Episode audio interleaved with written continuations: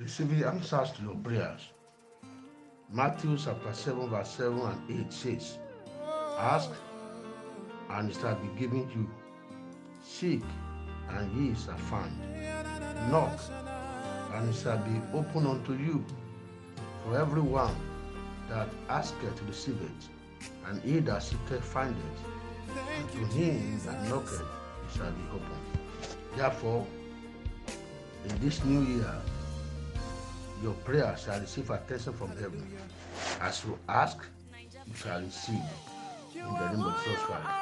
As you seek, by the grace of God, you will be found. This year, every door you knock shall open for you.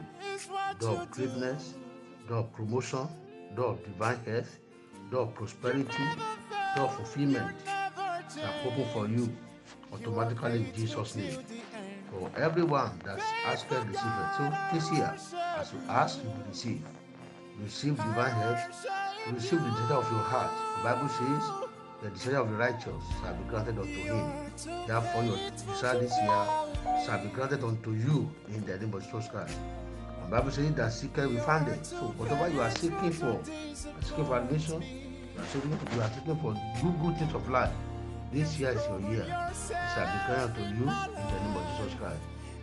Today is a new day. The day the Lord has made. You will rejoice and be glad in it by the reason of the answers to your prayers and your petitions. And God of heaven will turn your petitions to testimony in the name of Jesus Christ.